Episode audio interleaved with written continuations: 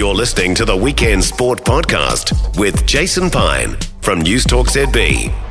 2023 OFC Futsal Nations Cup is on at Bruce Pullman Arena in Auckland, starting today, going through until next weekend. Eight teams from Oceania, split into two pools. The eventual winner will qualify for next year's FIFA Futsal World Cup in Uzbekistan in September. New Zealand has never qualified for the Futsal World Cup in any of its nine previous editions. The Futsal Whites, that's what they're called, play Vanuatu today, Fiji tomorrow, Tonga on Wednesday. The semis are on Thursday, the finals next Saturday. New Zealand captain is Dylan Manickum, who's played 58 times for his country since debuting in 2010, scoring 34 goals.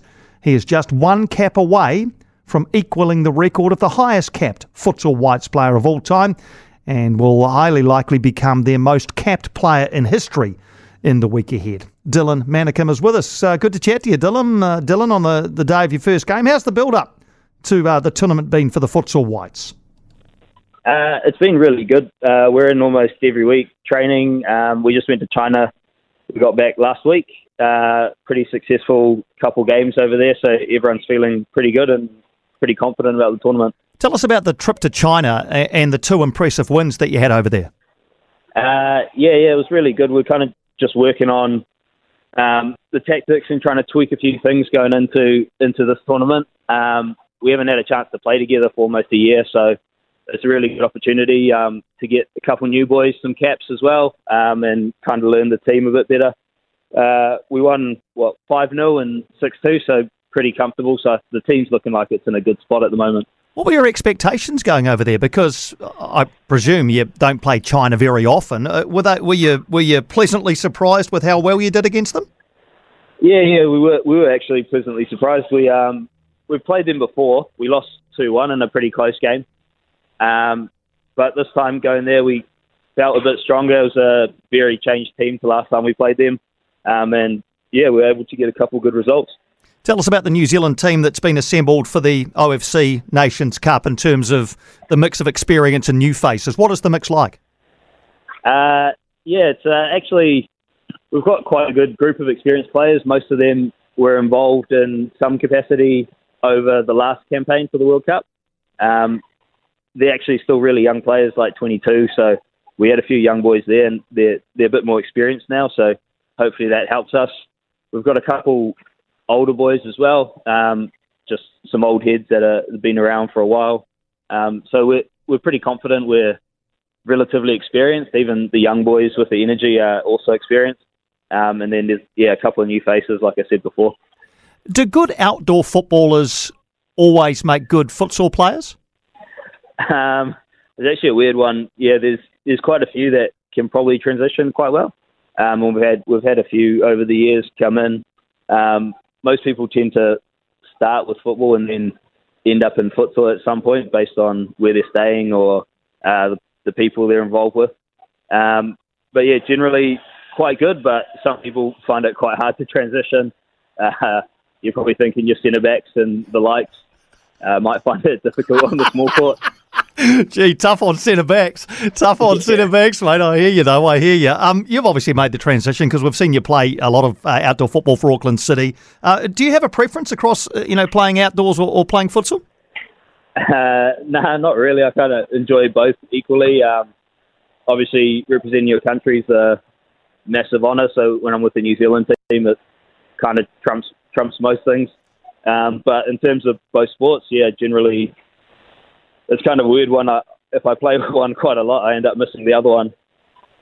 Oh, it's good to have both options. And and as I mentioned in the intro, you'll become, uh, all things going well, our most capped men's futsal player in the week ahead. Is, is that an achievement that means means something to you? A special a special achievement to chalk it up? Yeah, it's, it's quite a nice one to have. Um, obviously, Mar- Marvin's the most capped at the moment. He's the coach, um, so it's it's obviously means that you've been being competitive and involved and playing playing at your best for a long period of time. So it's a really nice one. Yeah.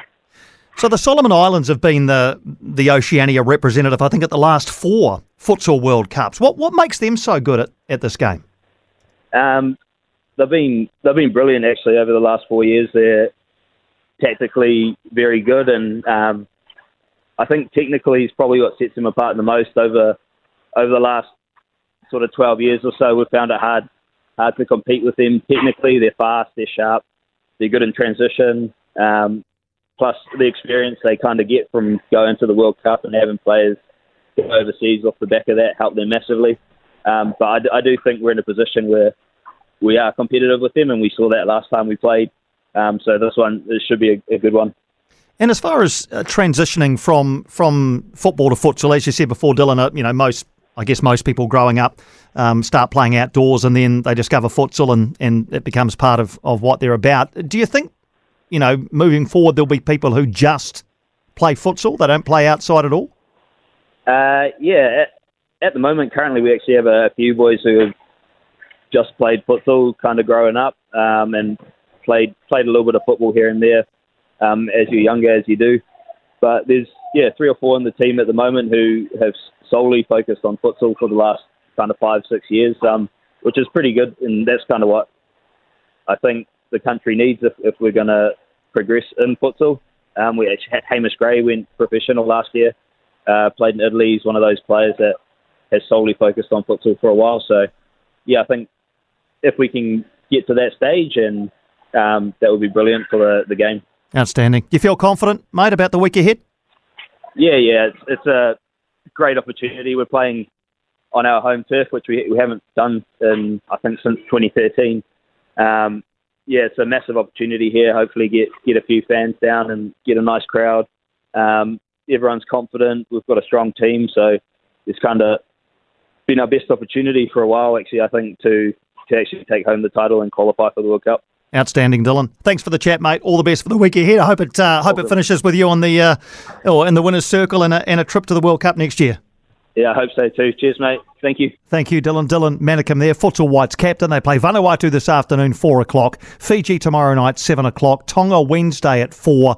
The semi finals are on Thursday. The final is next Saturday, happening at the Bruce Pullman Arena in Auckland. For more from Weekend Sport with Jason Pine, listen live to News Talk ZB weekends from midday or follow the podcast on iHeartRadio.